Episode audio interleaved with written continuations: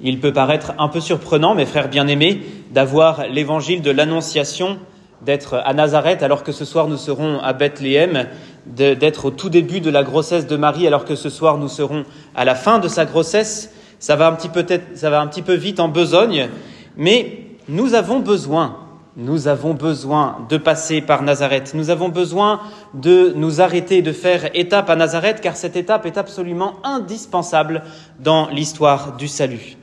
Alors c'est une étape, bien sûr, ce n'est pas un point de départ. Oui, bien sûr, il y a un point de départ, c'est l'arrivée de Jésus sur notre terre, et c'est un beau point de départ, mais ce n'est pas le point de départ des promesses de Dieu. Dieu avait fait des promesses qui précédaient le Seigneur, qui précédaient cette annonciation. Et finalement, l'annonciation, elle est plutôt le début de l'accomplissement des promesses. Mais ce n'est pas le début des promesses. Et il est bon pour nous, à ces quelques heures qui nous séparent, dans ces quelques heures qui nous séparent de la nativité, de revoir un peu le plan du salut, de l'embrasser d'une manière assez générale. On ne pourra pas rentrer dans les détails, sinon c'est toute l'histoire de la Bible et il nous faudrait des heures et des heures. Mais de revoir un petit peu le plan du salut, ces promesses qui nous ont été faites pour comprendre que le Seigneur tient ses promesses. Alors on pourrait remonter à Adam, il a fait une promesse à Adam, bien sûr, après la chute, promesse à Noé, promesse à Abraham, promesse à Moïse, il y a une succession d'alliances dans l'Ancien Testament, mais la promesse qui est accomplie tout particulièrement dans l'évangile de l'Annonciation, eh bien, c'est la promesse faite à la maison de David. Le nom de David lui-même revient plusieurs fois dans notre évangile ce matin. Et puis, nous avons entendu dans la première lecture justement cette promesse qui avait été faite à David. David voulait construire une maison faite de pierres, de briques et de bois pour le Seigneur, construire un temple. Et le Seigneur, le Seigneur lui avait dit par la bouche du prophète Nathan, non, ça c'est pas vraiment mon plan. Si tu veux, mon plan, c'est moi qui fais les promesses. C'est pas toi qui fais des promesses à Dieu. Je vais te promettre de construire une maison. Et il avait fait un jeu de mots sur le terme de maison, un jeu de mots qu'on peut faire en hébreu, un, jeu de mots qu'on peut faire en français.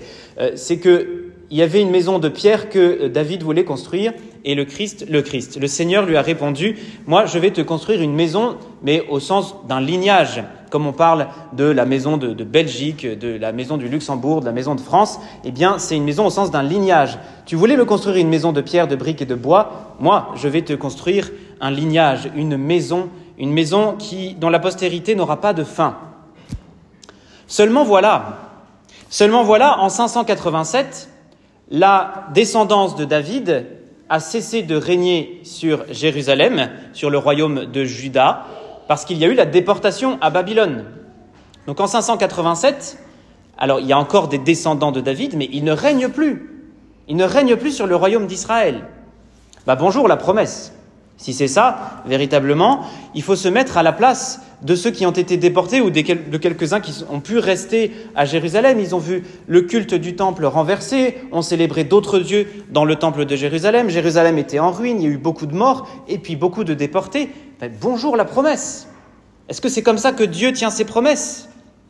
Et avouons-le, avouons-le, parfois on a un petit peu ce genre de sentiment dans notre cœur lorsqu'on se rend compte de telle ou telle épreuve dans notre vie, lorsqu'on se rend compte de l'état de guerre qui peut euh, animer certains pays en ce moment, ou l'état de guerre qui anime certaines familles au moment de Noël, c'est à choisir. On a tendance un peu à baisser les bras. Vraiment, la promesse de Noël, qui est une promesse de paix, de sérénité et de bonheur, ben, on dirait qu'elle n'est pas forcément réalisée dans notre pays, dans, notre, dans nos familles et dans notre société, et même dans les pays extérieurs. Bonjour la promesse. On a exactement les mêmes sentiments que ceux qui ont été déportés en 587 avant Jésus-Christ. Finalement, il y a presque 2600 ans, et comme aujourd'hui, les attentes du cœur de l'homme paraissent ne pas être satisfaites. Les promesses même que Dieu nous fait ne semblent pas être satisfaites.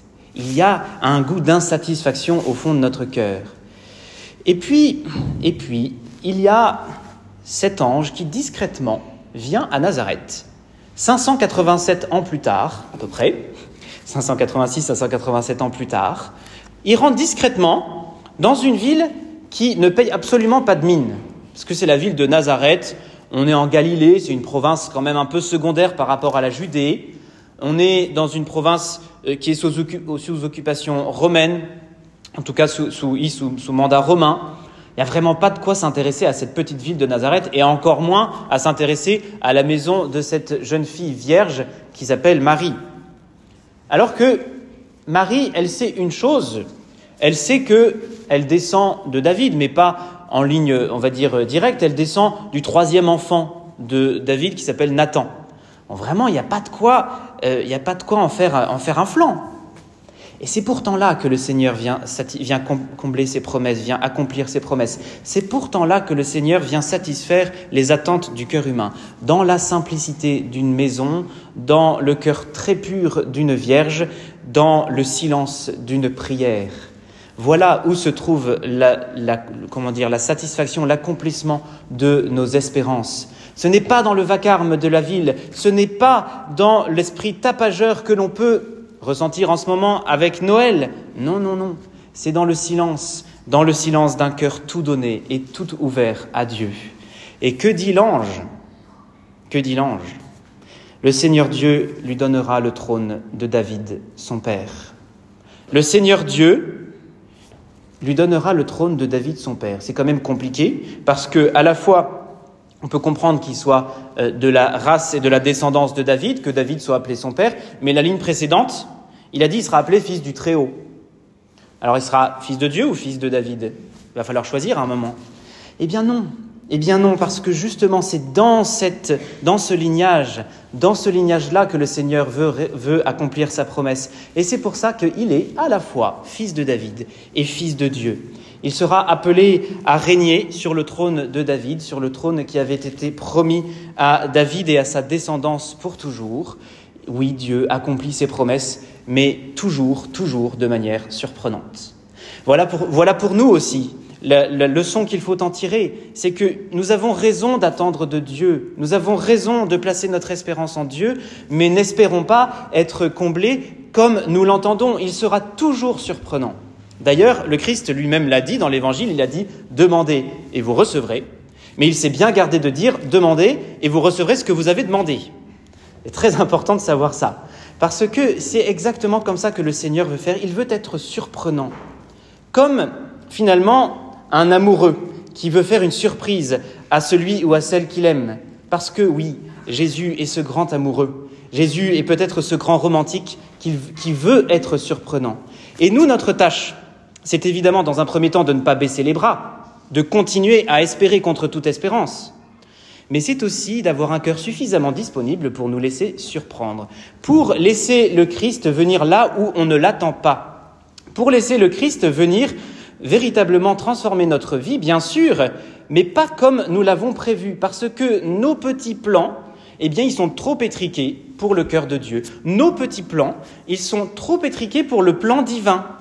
Et c'est à nous de faire l'effort de rentrer dans ce plan divin, de comprendre que nous y avons totalement notre place dans ce plan divin, de prendre cette place qui nous est réservée dans le cœur de Dieu et de comprendre véritablement que c'est à nous d'avoir un cœur disponible, parce que Dieu ne pouvait pas faire plus. Dieu ne peut pas faire plus que de s'incarner dans le silence du sein de Marie, dans l'obscurité de son cœur. Dieu ne pouvait pas faire plus que de se rendre accessible à ce point dans la petitesse d'un petit enfant.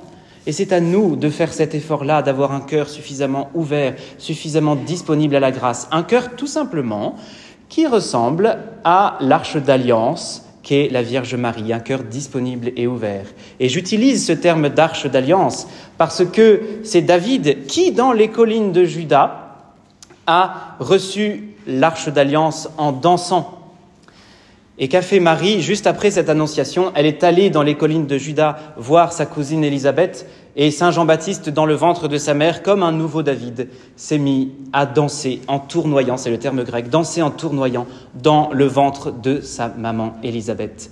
Il a accueilli la nouvelle arche d'alliance. Comme David avait accueilli la première arche d'alliance qui contenait la présence de Dieu, eh bien, Jean-Baptiste a accueilli la nouvelle arche d'alliance Marie qui contient la présence de Dieu. Oui, Marie est celle en qui s'accomplit la promesse. Marie, c'est celle qui est peut-être très surprenante elle aussi, mais qui s'est laissée surprendre elle aussi, qui s'est laissée surprendre par la promesse de Dieu et qui nous apprend nous aussi à, à, suivre ses pas, à, prendre, à tirer exemple de ce, de ce qu'elle a fait, parce qu'elle s'est laissée grandement surprendre.